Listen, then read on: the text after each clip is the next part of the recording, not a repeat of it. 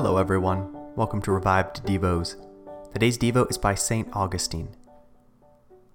Where then did I find you, so as to be able to learn of you? For you were not in my memory before I learned of you. Where then did I find you, so as to be able to learn of you, save in yourself, beyond me? Place there is none. We go backward and forward, and there is no place.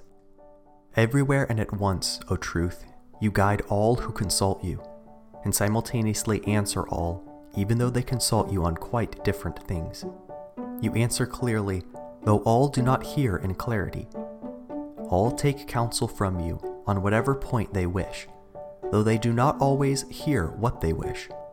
He is your best servant, who does not look to hear from you what he himself wills, but who rather will hear what you will him to hear.